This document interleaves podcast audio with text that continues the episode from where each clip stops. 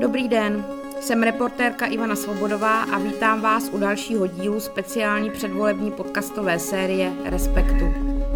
Bavím se v ní s politiky a političkami stran, které mohou uspět ve volbách a zároveň zabývat se jimi nepovažuji za váš ztracený čas. Dnes s Ivanem Bartošem, předsedou Pirátské strany a jedním ze dvou lídrů předvolební koalice Pirátů se starosty a nezávislými. Chce být premiérem a jak se na to chystá? A není Pirátské fórum přežitek?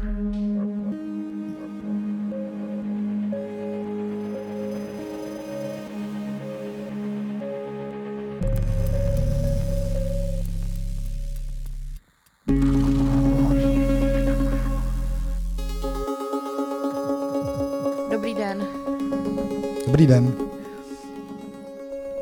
Jak poznáme, že vládnou Piráti se starosty a nezávislými? Jak se ta země změní viditelně?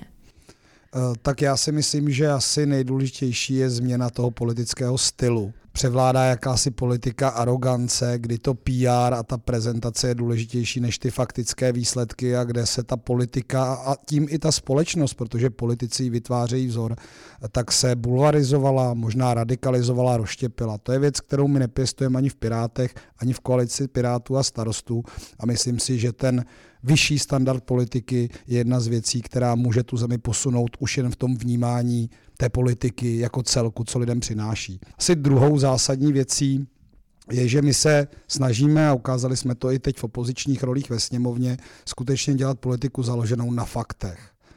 Ne, že si změříte průzkumy veřejného mínění, co lidé říkají na takové či makové rozhodnutí, ale skutečně stanovíte jasnou vizi, kam chcete posunout rezort, ministerstvo, co chcete skutečně změnit, jaké to bude mít přínosy, jaké to bude mít náklady? A jaké to třeba bude mít výnosy, když je to investiční projekt, ať je to třeba Národní plán obnovy nebo ten seznam projektů, kterému současná vláda říkala investiční plán pro Českou republiku. A asi třetí věc, která je podle mě hodně důležitá, je to hledání konsenzu i mezi lidmi, kteří třeba a politiky, kteří v první vlně nejsou na té stejné názorové straně, to se nám dařilo i ve sněmovně, spousta důležitých zákonů, které nebyly tlačeny vládou na sílu, ty kontroverzní, nakonec měla výraznou podporu sněmovny a i my jsme dodali naše hlasy pro něco, co bylo správné.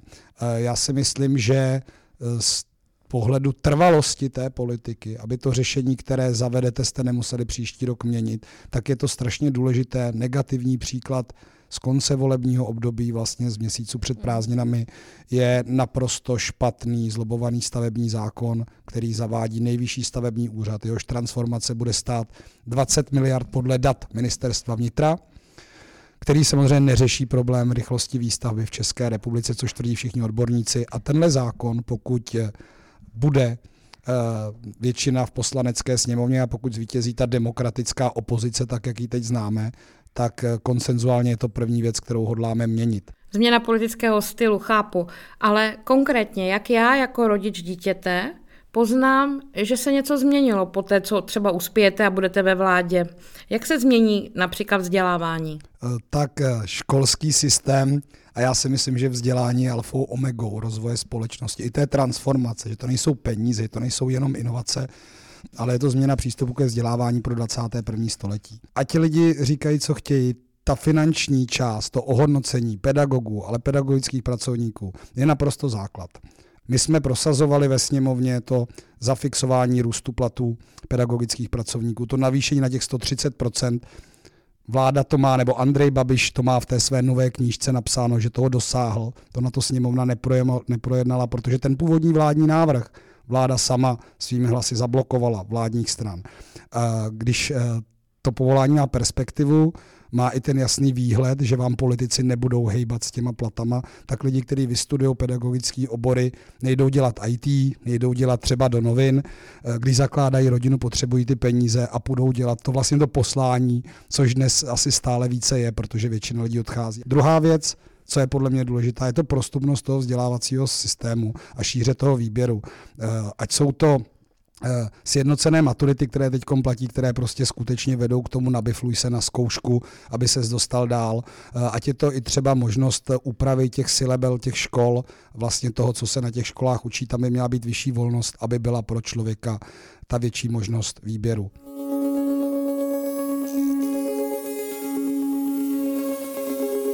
Když zůstanu toho školství, myslím, že i vy sami jste si teď v kampani všimli to, co my všichni, nebo třeba já jako reporterka, která jezdí po zemi, vidím celá léta, jak velkou úspěšnost mají dezinformace ve společnosti. Čekala bych, že v tom školství možná budete chtít akcentovat především nějakou výchovu ke kritickému myšlení, aby lidé byli obratnější mediálně, řekněme, aby se v tom lépe vyznali. Eh, je to tak a souvisí to i s tím vlastně s tou skladbou té osnovy, nebo co se žáci na škole učí. To se skutečně musí propsat do způsobu výuky těch předmětů jako takových kdy podmínkou je si ty informace umět vyhledat, umět si je ověřit. Já si myslím, že to ale souvisí ještě s druhým, s druhým fenoménem nebo s druhým problémem.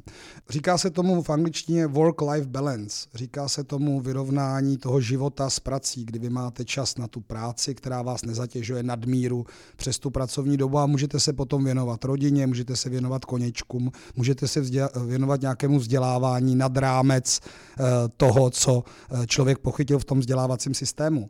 Víte, lidé nejsou hloupí. A já, když v té kampani jezdím, ty lidi prostě nemají čas. A průměrný eh, český čtenář, divák používá třeba ke svému informování se pouze tři zdroje stabilně. Dívá se na jeden televizní kanál, poslouchá třeba v autě jedno rádio, nebo si kupuje jeden typ novin, oni taky, když stojí 30 korun, tak si je nekoupíte každý den jako deník, a nebo čte nějaký jeden server. A prakticky, co se neodehraje na těchto kanálech v tom světě neexistuje. A já se těm lidem nedivím, takže to obnovení důvěry, o kterém jsme mluvili na začátku, vlastně vede k tomu, že uh, ty lidi nebudou uh, vlastně neustále nuceni nebo jako mlácení po hlavě, vy si neuvěřujete informace, eh, vy jste nějací jako špatní, nezodpovědní voliči. Eh, těch fenoménů tam je víc a je to i ten čas, kdy se ty lidé mohou věnovat tomu se nějak třeba sebevzdělávat, ale i rozklíčovávat, že si to, co vám řekne soused, je pravda nebo není.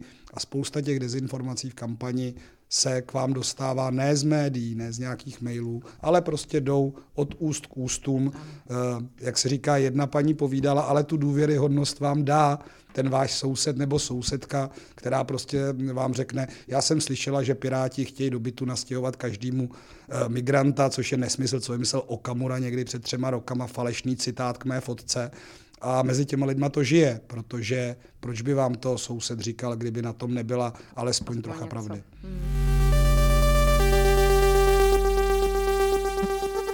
Působíte s Vítem Rakušenem jako sehraná dvojka, ale je to tak, jste pořád dvě strany. Zajímalo by mě, co z toho, co Piráti akcentují, se nepodařilo prosadit při jednáních se starosty. Co to bylo? Eh, tak eh, jsme dvě různé strany. Nedošlo ke spojení, ale myslím si, že došlo k překvapivě velmi silné schodě nad těmi cíly způsobu jejich řešení. A u tvorby toho programu, a to je podle mě strašně důležitý, jsme postupovali tak, že každá změna něco stojí. Každé ušetření by se mělo potom následně promítnout do nějakého plánování na další roky a každá věc trvá nějakou dobu. Něco stihnete brzy, něco stihnete za rok, na něco potřebujete složitější transformaci třeba v procesu eh, toho vzdělávacího systému. Ty věci, co jsou v programu, jsou spočítané finančně, mají ten reálný základ, mají pod sebou ta data, co to má přinést, kdy se to dá stihnout a kolik to stojí. A když postupujete takovýmhle způsobem, a máte tam ty ideály a ty máme společně nejen s Vítkam, ale je to svoboda, je to demokracie, je to humanismus, je to zodpovědná politika k té krajině.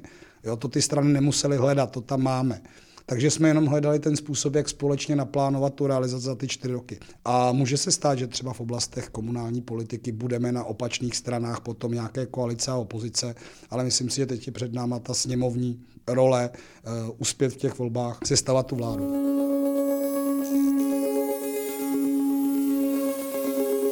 Po velkých očekávání, kdy jste vedli v průzkumech, vlastně přišla stagnace. Všichni jsme ji nějakou dobu pozorovali. Eh, věříte, že se ještě vytáhnete zpátky nahoru a jak to chcete udělat? Uh, rozhodně chceme. My jsme, když ta koalice vznikala, uh, tak jsme hovořili, že míříme nad 25%, což byl prostý součet.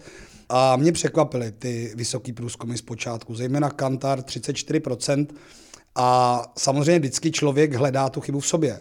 Eh, to nebylo, že se všichni nám ubližují. Ale i na počátku jsem říkal, když se objevily tyhle ty průzkumy, že teď se staneme v trnem v oku mnoha.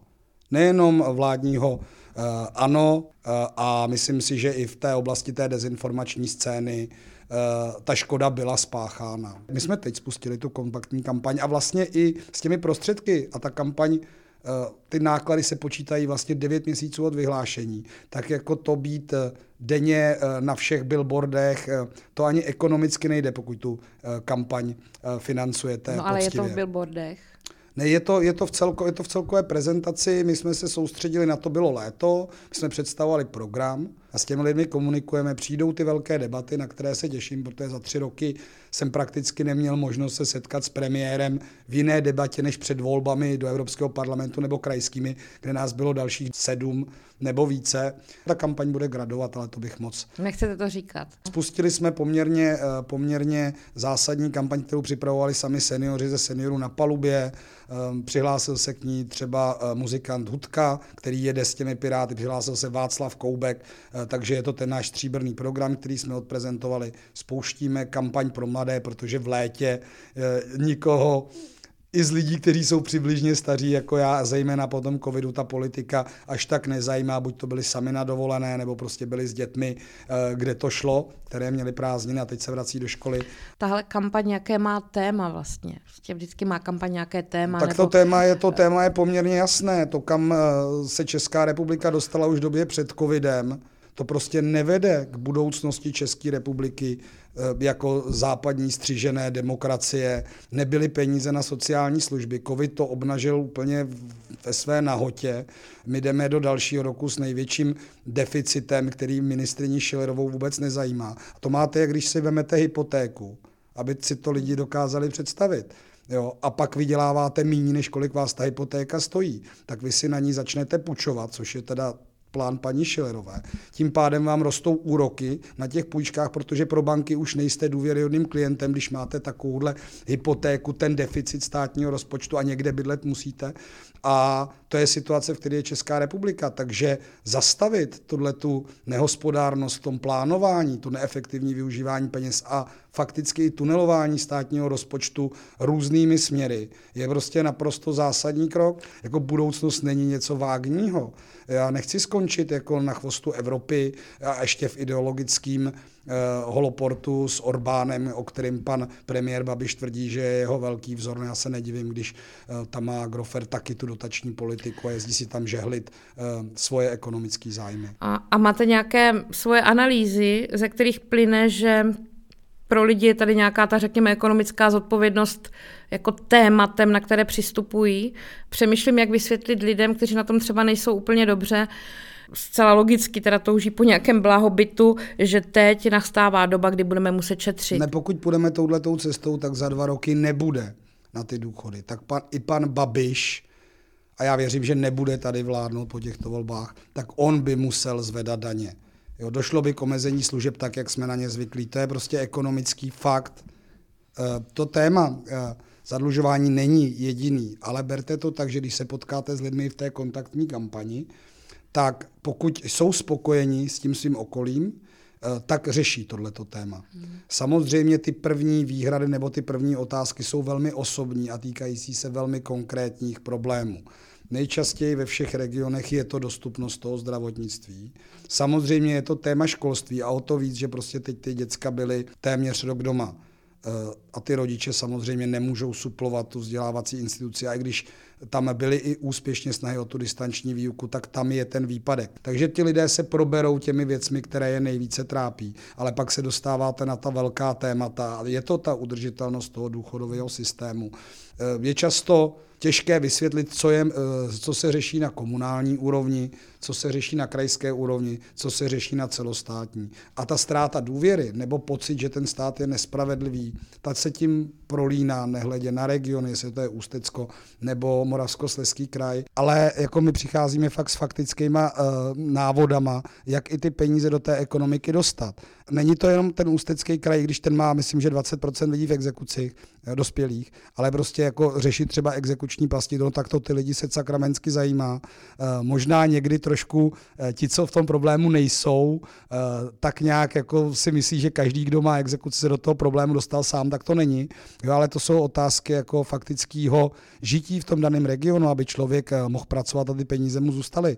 A nebo lidi zajímají úplně stejně témata zaměstnanosti, velmi důležitá a to si myslím, že ta vláda jako úplně flagrantně ignoruje, je otázka sucha půdy, dostupnosti vody kvalitní, jo, vysychání studní. A co si myslím, že lidi chtějí vědět, když se furt hovoří o těch evropských penězích, tak jestli do České republiky dotečou, a oni se bojí, že si je zase rozeberou někdo, že z toho nebudou mít ten faktický přínos. Proto je to pro ně virtuální eh, a já si myslím, že tady je důležitý taky udělat ten krok a vysvětlit lidem, protože oni vědí, když je opravený nádraží, tak je tam ta plaketka, že to je za ty evropské peníze.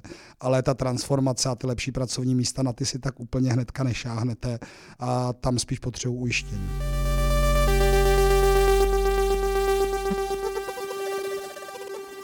Prožili jsme teď rok a půl s covidem a se vším, co se k tomu váže, to znamená lockdowny, spousta smrtí. Nad tím vším myslím, že se dá říct, jako, že došlo k nějakému selhání vlády. Proč je vlastně covid a všechno to s tím spojené tak marginálním tématem v těch kampaních? Eh, já teda eh, nechci, aby ty volby byly eh, o tom, a já jsem to jednou řekl, že bych byl radši, což teď vlastně je, kdy ale akorát není splněna ta první podmínka, že uh, jako ten pokles ano, který byl zaplacený 30 tisícema mrtvých, ten mě žádným způsobem jako netěší. Uh, to bych se radši od počátku utkával s tím ano na původních číslech. A ta kampaň je samozřejmě nějaká jako přetlačovaná a myslím si, že připomenout lidem, kdo mohl za to, že ta ekonomika se takhle rozsekala, že jsme měli nejvíc nejdíl zavřený školy v Evropě, sedm měsíců, eh, v tom provizorním režimu domácího vyučování, že jako na to ještě bude prostor a že nebudeme sami, kdo to připomínají. Ale myslím si, že to téma, tak jak se stalo před tím rokem o, o prázdninách, eh, jako v uvozovkách zmizel covid nebo na chvilku ustoupil a i to téma se dostává eh, z toho prostoru i z toho mediálního zájmu. Já mám obavy, že v průběhu následujícího měsíce se do něj eh, zase vrátí, protože mi nepřipadá, že jsme, nebo že je česká vláda nějak jako výrazně lépe připravena eh, na možnost příchodu další vlny a i to vyjádření, stejně jako to bylo předtím těch jednotlivých vládních činitelů, ministra a premiéra, jsou protichůdná. Chcete být předseda vlády? Máte v sobě vevnitř tu touhu? Já mám touhu přinést té zemi tu změnu a myslím, že i v Pirátech a v starostech jsme kolem sebe postavili takový tým, nejen ten vládní tým, ale tým odborníků na pozadí, ten back office, ty expertní týmy, že na to máme. A když něco můžete udělat a záleží na tom třeba, podle mě na tom fakt záleží, aby tady nepokračovala tahle vláda ještě třeba s podporou nějakých extremistických stran, tak prostě tu rukavici musíte zvednout. A já k tomu takhle přistupuju k jako k jiným úkolům, který jsem si v životě zvolil, jako třeba když jsem znovu kandidoval na předsedu strany, abych ji dovedl do sněmovny. A myslím si, že díky lidem, kteří jsou kolem mě, i nějakým vlastnostem, který si myslím, že by lídr měl mít, což není to, že řve na ty lidi okolo, ale motivuje je, hledá ty talenty a dává možnost té platformě vlády spolupracovat a nechá autonomii těm ministrům, protože to jsou lidé zodpovědní za ty rezorty. Takže třeba tyhle ty dovednosti a znalosti, byť v mém věku 41 let mám, proto k tomu přistupu prostě s pokorou a jsem kandidátem té koalice Pirátů a starostu na premiéra České republiky. E, ta pokora je opatrnost a já jsem si vědom toho, jak i když rozhodujete o pár lidech, když jste třeba ten starosta, nebo když jste jenom radní zodpovědný za něco, tak prostě vy spolu nesete odpovědnost za reální životy lidí. A to je věc, kterou prostě nemůžete smíst tím, já chci něco. Já chci tu změnu. Jestli ta změna vede přesto, že to budu dělat já, tak to budu dělat. Jestli ta změna povede přesto, že to bude dělat někdo jiný, je to taky možný, ale prostě máme před sebou nějakou práci, kterou je potřeba udělat. Exekutivní pozice ve vládě je nejlepší možnost, jak změnu, kterou chceme realizovat.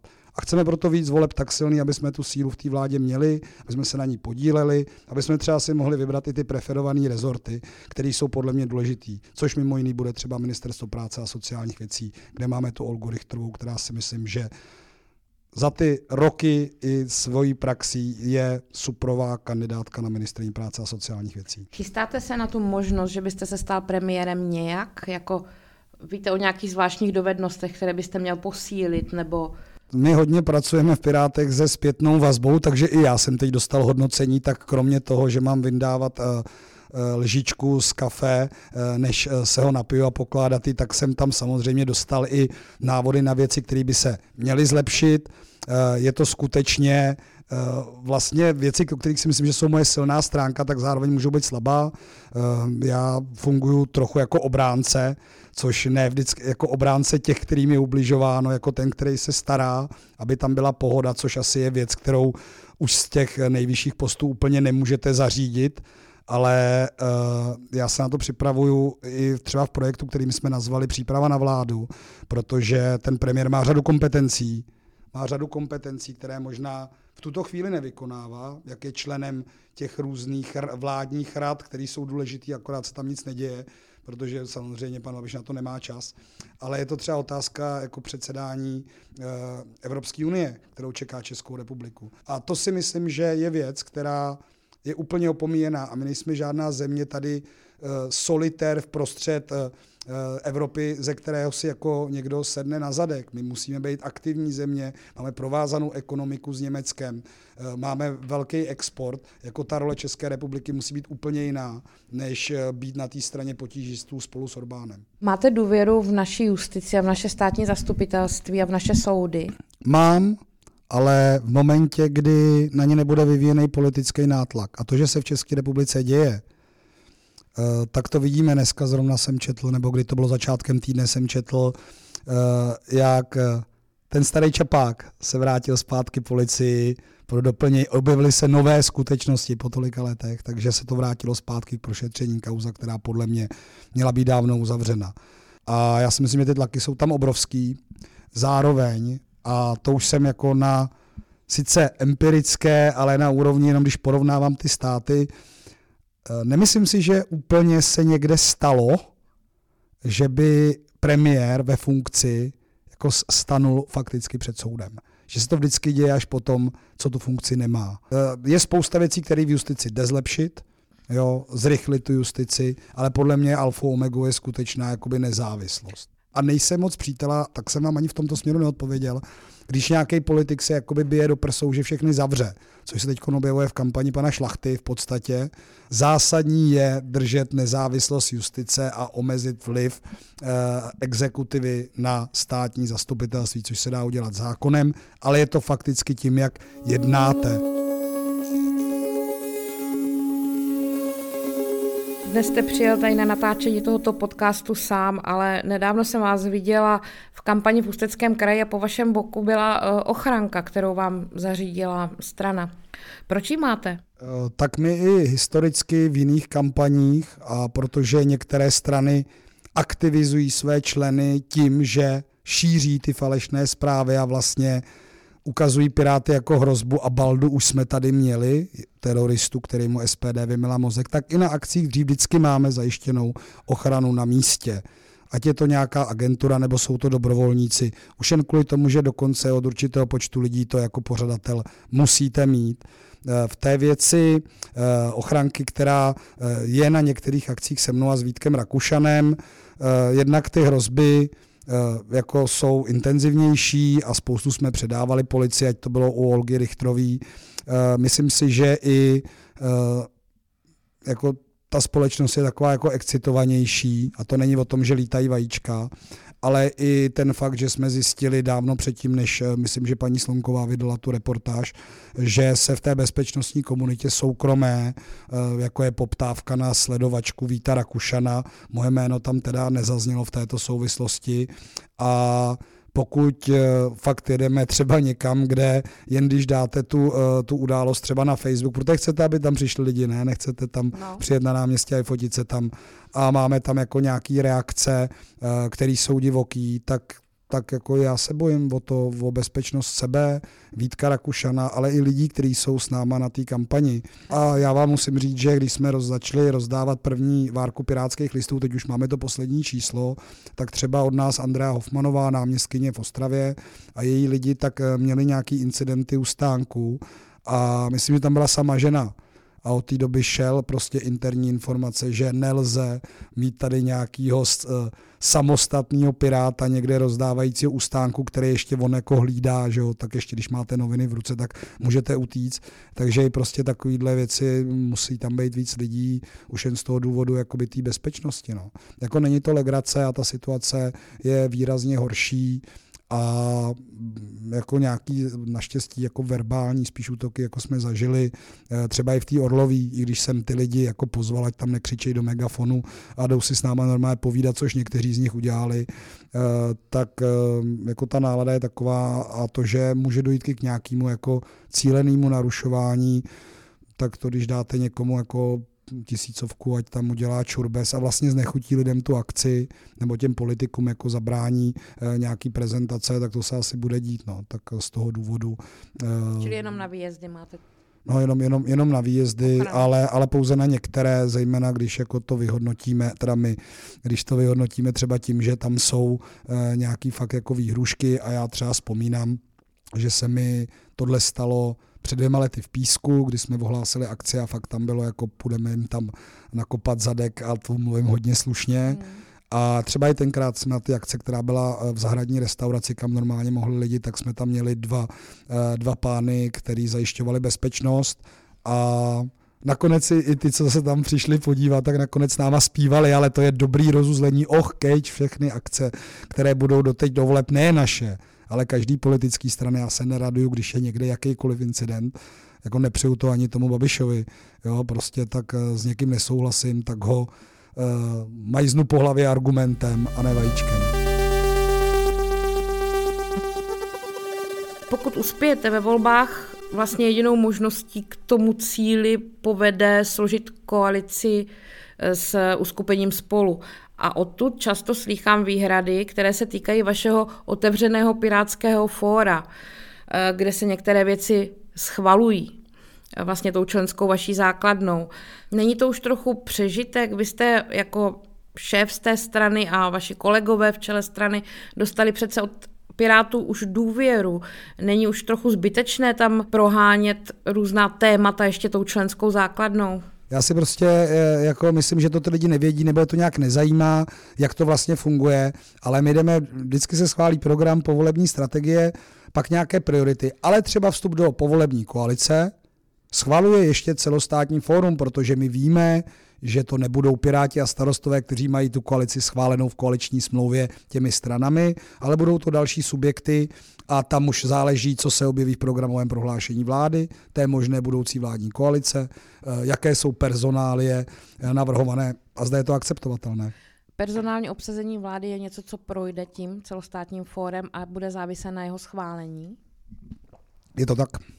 Čili se můžeme teoreticky dočkat toho, že o nějaké jméno prostě vznikne nějaká delší pře a pak se bude různě no, hlasovat. No ne, celostátně tak samozřejmě z odpovědností politiků a já jsem lídr té koalice a případně uh, ten kandidát na premiéra povedu ta vyjednávání s Vítkem Rakušanem a s dalšími lidmi, tak to není, že my žijeme někde odtrženi od reality pirátské strany, nebo že by jsme uh, nevhodného kandidáta, pojďme si taky trošku zaspomínat. Uh, představa, že by ODS do možné budoucí vlády nominovala jako experta Eh, pana Klauze, který učil na tom prestižním gymnáziu, nemyslím si, že by to byl nějaký odborník na školství, eh, tak eh, na to bych se nemusel ptát.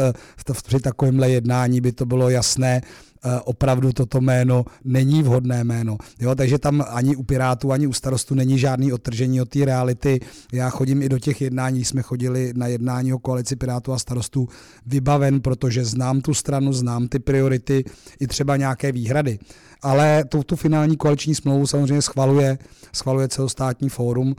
Já bych se teda divil, kdyby v každé straně nebyl nějaký orgán, ať je to nějaké grémium ODS nebo celostátní výbor starostů. Existují režimy třeba jednání, eh, který se týká personálí, a ani jednání republikového předsednictva v danou chvíli nejsou v těchto věcech veřejná, ani jednání republikového výboru. Samozřejmě uh, pak musí být udány důvody, proč to takto není a zároveň i nějaká časový harmonogram, kdy třeba výsledek tohoto jednání bude zveřejněn, pokud tak učiníme. Mluvím mi o tom, jestli vám to třeba neubírá to Pirátské fórum na nějakém vašem veřejném obrazu, jestli to vlastně není kontraproduktivní i pro vás.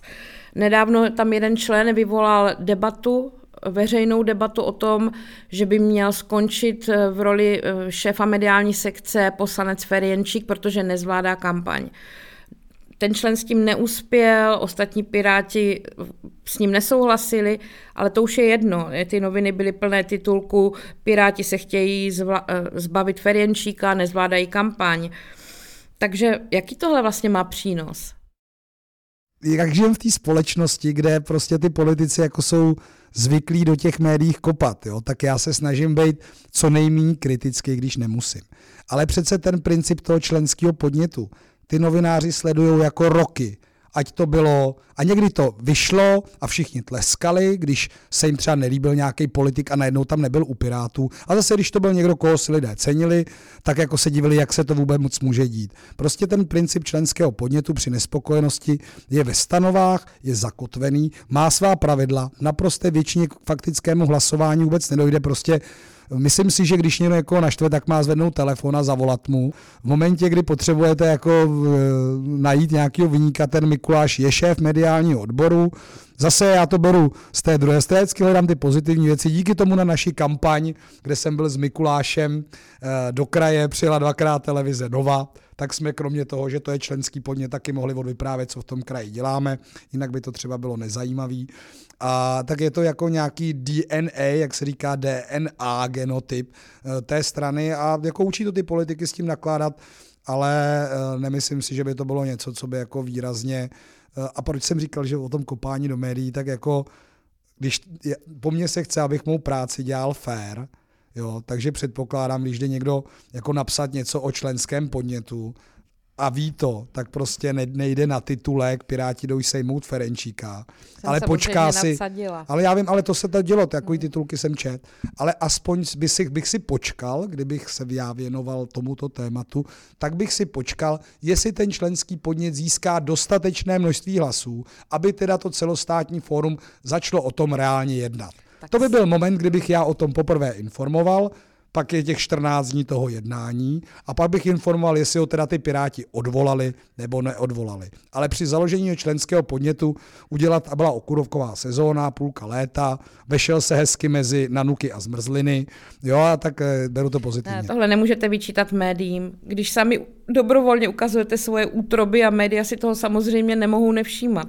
Příště tam může být napsáno třeba, že Bartoš ne, nestojí za nic a zase, zase z toho budou titulky. Je to zase, je to, ale tak uh, já jsem uh, kdysi, když ještě Piráti vznikali, a je to furt podle mě strašně důležitý, když máme tu důvěru v tu politiku takhle nízkou, ve vládu to bylo, já už nevím, jestli to zvedlo, 17%, hmm. ve sněmovnu snad ještě míň, jo, tak jediný možnost, jak jako předcházet těm věcem, Eh, jako je mož, umožnit těm lidem prostě tu kontrolu.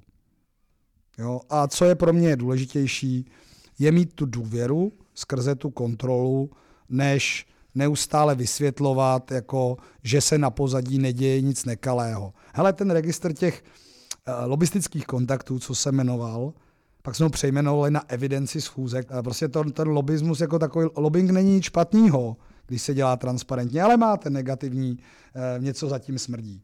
Jo, víte, kolikrát mi ta evidence jako pomohla před naprostým jako lhaním. I ty ten Babiš, když jsem se s ním potkal, než zakládal ANO, tak jsem tam přesně popsal, jak fungovala ta schůzka. On když vypráví, jak s Bartošem chodil na kafíčko, tak já jsem se s premiérem osobně setkal mimo tu sněmovnu asi pětkrát. Vždycky jsem s ním řešil něco konkrétního, když byl na financích korupci při uh, architektonických průzkumech po dálnicích, jo, nebo když zaváděl EET, tak jsem za ním šel na, na finance, tam bylo pro, proti mě asi 10 lidí, já jsem tam snad byl sám, se slovy nedělejte to, nepřinese to ten, a takže všechny tyhle ty věci jsou tam normálně zapsané. A, a naopak ta transparentní evidence jako kolikrát nám pomohla ukázat, že něco je lež, že na nás někdo šije nějakou boudu. A stále jsem přesvědčen, že i do vnitrostranického fungování i navenek je ta transparentnost výrazně vyšší benefit, než prostě to, že když se tam něco jako stane na tom fóru, tak z toho vznikne nějaká pseudokauza. A když jsem se na to díval to optiku, a ty členi mají právo říct, že jsou s něčím nespokojení. Můžou to udělat různým způsobem. Třeba tak mailem, fakt jsem se, tak jsem se fakt na WhatsAppem. tom, eh, jako byl jsem rád, že na naší kampaň eh, do malého městečka prostě přijela dvakrát televize Nova natáčet tu reportáž. A Mikuláš tam mluvil o programu, takže asi dobrý. Vydavatelství druhé město teď vydalo uh, knižní rozhovor s vámi, jmenuje se to Hurikán Ivan. Budete skupovat část toho nákladu, budete to taky rozdávat v kampani tuhle knihu? Nes, neskupují, ano, vyšla kniha, eh, kterou napsal pan Ohnisko, je to kniha rozhovorů, on předtím napsal knížku eh, s paní Drtinovou a s panem Kolerem a když si to ty lidi přečtou a ona bude a ze smlouvy za 18 měsíců volně šiřitelná po internetu, takže třeba ani jako není kam spěchat, ale zrovna to ani není kniha, kterou bych eh, si představoval jako kampaňová kniha, je to prostě kniha poměrně zajímavých vzpomínek, eh, lehce intimních, ale ne v tom smyslu, eh, jak chápem intimitu, ale bavím se tam třeba o věcech, jak o nich přemýšlím a požádalo mě to nakladatelství, já jsem mu váhal, bylo to minulý rok a nakonec na takových poměrně intenzivních, asi hodinu a půl dlouhých sezeních jsem se s tím Milanem Ohniskem bavil o různých tématech aktuálních, ale i vzpomínal na nějaké události mýho dospívání, eh, pobytu v Americe a teď vyšla tahle kniha, je to kniha nakladatelství a měli jsme, a což je standardní zavádění eh, té knihy na trh v České republice, byla vlastně ta v úvozovkách ne vernisáž nebo prezentace té knihy na lodi a Vojt, eh, kde jsem byl já, kde byl pan nakladatel, kde byl eh, autor Milan Ohnisko a mohl jsem si tam pozvat sto svých přátel, tak jsem si tam pozval lidi, o kterých třeba se v té knížce mluví, ale lidi, kteří v mém životě jsou z nějakého důvodu důležitý, ty si tu knížku vzali a když si ji bude chtít někdo koupit, tak si ji koupí. Myslím si, že je normálně v dostání na knihkupectví nebo na mol.cz, ale není to kampaňový artikl Ivana Bartoše a možná i v těch náladách, co jsou ve společnosti často, eh, často jako živený, tak ta kniha je hodně o humanismu, o vnímání lidských práv a ono se to zase tak jako nenosí. Jo, tak, já, tak já doufám, že ta kniha, kterou teda um, jsme s Milanem Ohniskem dali dokupy z těch rozhovorů, uh, když vyjde do té kampaně neutrálně, tak já budu jenom spokojen. Myslím, že ji někdo nevezme a nezačne tam nějaké třeba pasáže jako zneužívat, ale myslím si, že to je velmi otevřeně popsané. Uh, To, co si pamatuju, což ne vždycky musí být úplně přesně tak, jak se ty věci odehrály. Děkuji za rozhovor. To byl Ivan Bartoš. Od mikrofonu se loučí Ivana Svobodová. Těším se na příště.